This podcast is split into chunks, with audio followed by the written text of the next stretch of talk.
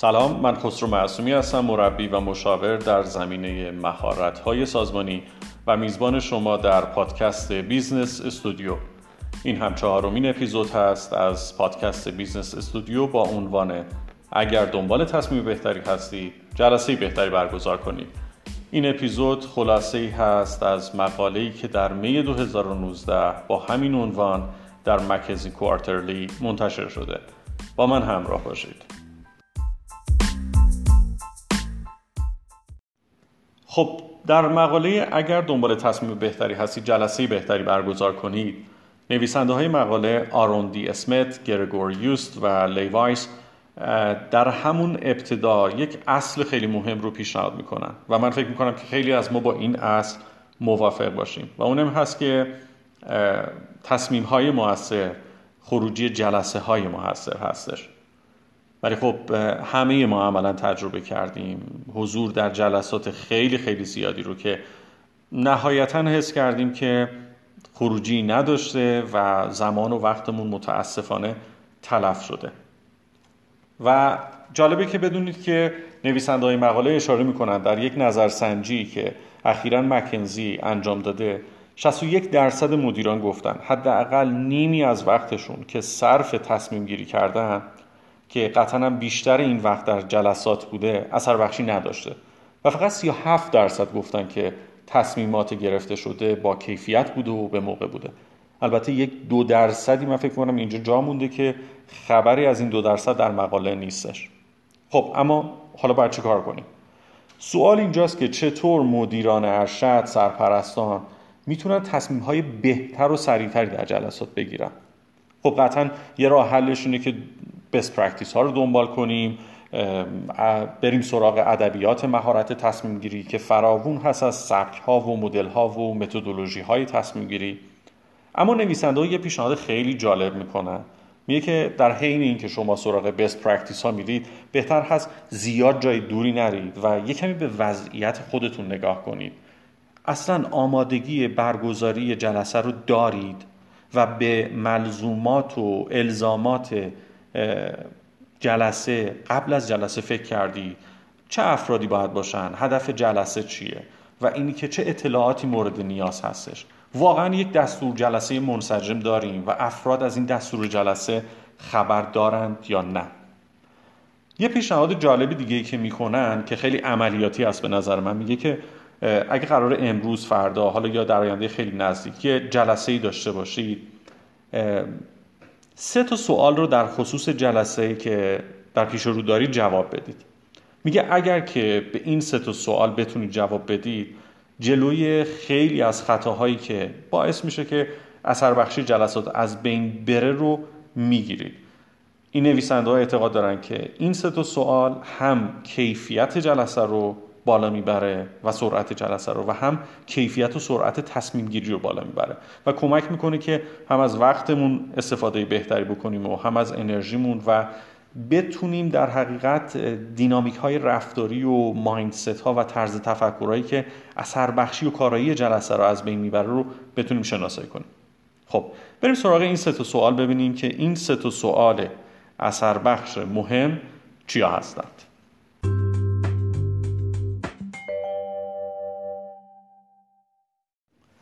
اولین سوالی که نویسنده مطرح می‌کنن که به نظر شاید سوال ساده ای باشه ولی به گفته خودشون یه سوال اساسی هستش و به نظر منم خیلی سوال جالبی هست اینه که اصلا باید جلسه برگزار بکنیم ما.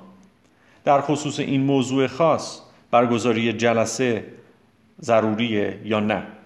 یه جمله خیلی جالب رو نویسنده ها در حقیقت نوشتن توی مقاله. میگه که حذف جلسات بیمورد شاید بزرگترین هدیه برای بهرهوری یک مدیر می‌تونه باشه. چون عملا وقتی که جلسات بیمورد و غیر ضروری برگزار میشه ما همیشه با عدم شفافیت مواجه هستیم. یعنی نمی‌دونیم جلسه برای چیه نمی‌دونیم قراره چه اتفاقی تو جلسه بیفته. و خب وقتی که عدم شفافیت وجود داشته باشه بحث ها طولانی میشه. جهت خاصی بحث ها ندارند مسائل مختلف و موضوعی مختلفی در حقیقت مطرح میشه و نهایتا اون چیزی که حاصل میشه خستگی و سرخوردگی و اطلاف وقت و انرژی هستش.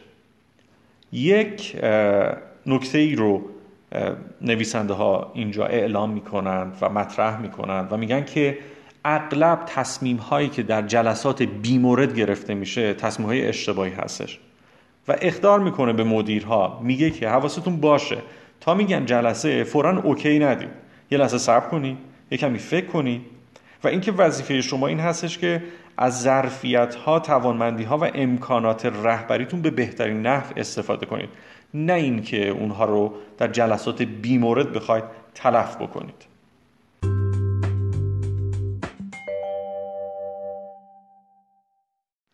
سوال دوم این هستش که دلیل برگزاری جلسه چی هستش؟ کاملا شفاف باید مشخص بشه که قرار هست در جلسه چه اتفاقی بیفته. هدف از برگزاری جلسه چیه؟ آیا قرار اطلاعاتی به اشتراک گذاشته بشه؟ آیا قرار هستش که اطلاعات مورد بحث و بررسی و آنالیز قرار بگیره؟ یا قراره که یک تصمیم مشخصی گرفته بشه؟ چون اگر که هدف برگزاری جلسه مشخص نباشه به طور شفاف روند جلسه رو نمیشه مدیریتش کرد. نکته مهمی که مقاله مطرح می‌کنه در خصوص تصمیم گیری در جلسات اینه که چون یک تصمیمی در یک جلسه گرفته میشه این اصلا به این معنا نیست که افراد به اون تصمیم متعهد هستن. حتی افرادی که موافقت می‌کنن با تصمیم در اون جلسه. چون ممکنه اون افراد موافق حالا در جلسه در حقیقت بنا به دلایل شخصی یا انگیزه های شخصی موافقت کردن و فردا یا هفته بعد وقتی سراغشون میریم تردید داشته باشن یا اصلا کلا مخالفت کنن. راه حلی که مقاله اینجا پیشنهاد میده اینه که یک action plan یا یک اقدام رو تعیین کنیم و مشخص کنیم با تمام جزئیاتش برای اجرایی شدن تصمیم و مطمئن بشیم که نفع همه زینف ها یک جوری گره خورده به نتیجه اجرای تصمیم. مقاله میگه که رسیدن به این نقطه در صورتی حاصل میشه که ما یک اصل رو بتونیم در سازمانمون در هیئت مدیرمون در تیممون نهادینه کنیم و اون اصل هم عنوانش هست مخالفت می‌کنم اما متعهد هستم. یعنی به هر حال وقتی یک نتیجه گرفته شد تصمیمی اتخاذ شد افراد با اینکه مخالف هستن افرادی که مخالفت می‌کنن باید نهایتا متعهد بشن در اجرای هرچه بهتر تصمیمی که گرفته شد. و این اصل رو هم در حقیقت آقای جف بیزوس مطرح کرد بنیانگذار آمازون در نامه‌ای که در سال 2017 به سهامداران آمازون داشت.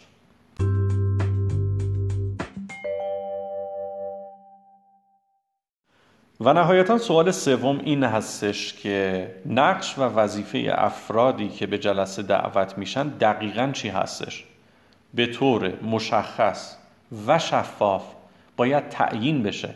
افرادی که به یک جلسه دعوت میشن قرار چه نوع مشارکتی داشته باشن و چه نقشی رو در روند جلسه ایفا بکنند.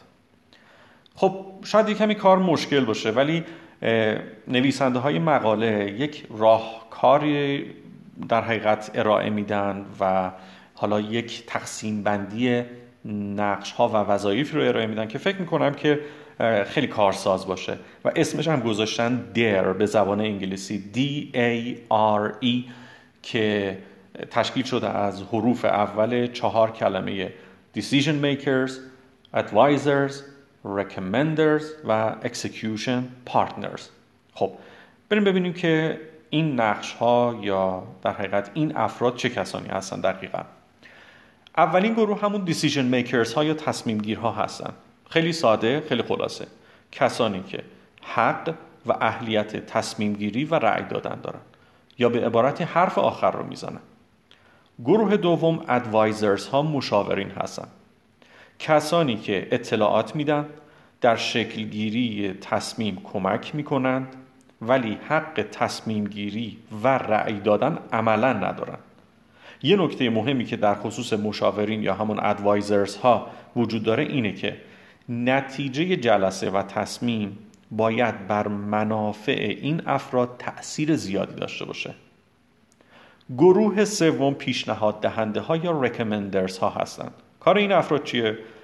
این افراد تحلیل ها رو انجام میدن گزینه ها رو بررسی می‌کنند مزایا و معایب رو سبک سنگی می‌کنند و راهکار به مشاورها و تصمیمگیرها ارائه می‌کنند.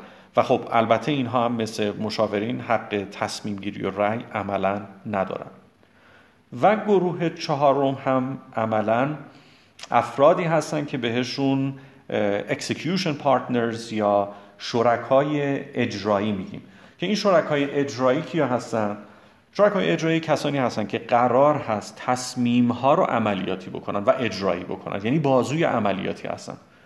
مقاله میگه که وجود و حضور این افراد در جلسات بسیار بسیار بسیار مهمه. چون اینها هستند که از ظرافت ها و پیچیدگی های عملیات و اجرا خبر دارند و ممکنه اگر حضور نداشته باشن افراد یک تصمیمی رو در جلسه بگیرن ولی وقتی به اینها سپرده میشه عملا اینها مخالفت بکنن و نتونن اجرا بکنن. چرا؟ چون اجرایی نمی‌دونن عملا تصمیمی که گرفته شده رو. و وجود این افراد باعث میشه که مشکلات و در حقیقت سنگ هایی که ممکنه در مسیر اجرا وجود داشته باشه رو گوش زد بکنن و به اصطلاح باعث اصلاح تصمیم برای اجرا بشن.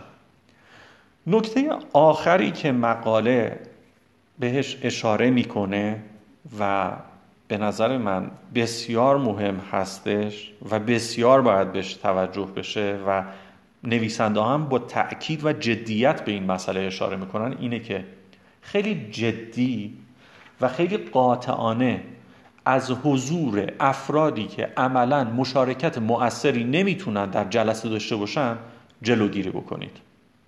حتما افرادی رو باید در جلسه دعوت بکنید که مشارکت مؤثر می‌تونن داشته باشن. دلیلی نداره فردی در جلسه حاضر باشه که عملا مشارکت و نقشی نمی‌تونه ایفا بکنه و جدا از این قضیه جلوگیری بکنید نهایتا اگر قرار هستش که افراد دیگه ای از نتیجه جلسه با خبر بشن و تصمیم با خبر بشن با کانال های مختلف می‌تونید این رو اعلام بکنید و باز اینجا هم تاکید می‌کنه که از یک کانال استفاده نکنید. برای در حقیقت در جریان گذاشتن دیگران از تصمیمی که در جلسه گرفته شده از چندین کانال اقدام بکنید. از بولتن، تابلو اعلانات، ایمیل یا هر چیز دیگه ای که می‌تونید. برای اینکه مطمئن بشید همه آگاه شدن از تصمیمی که گرفته شده.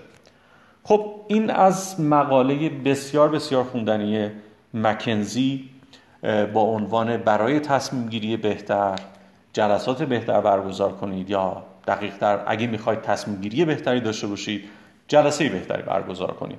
امیدوارم که این مقاله هم به طور عملیاتی براتون مفید باشه و بتونید از مواردی که نویسنده ها ذکر کردن در عملیات و در میدان عمل استفاده کافی رو بکنید. موفق و پیروز باشید.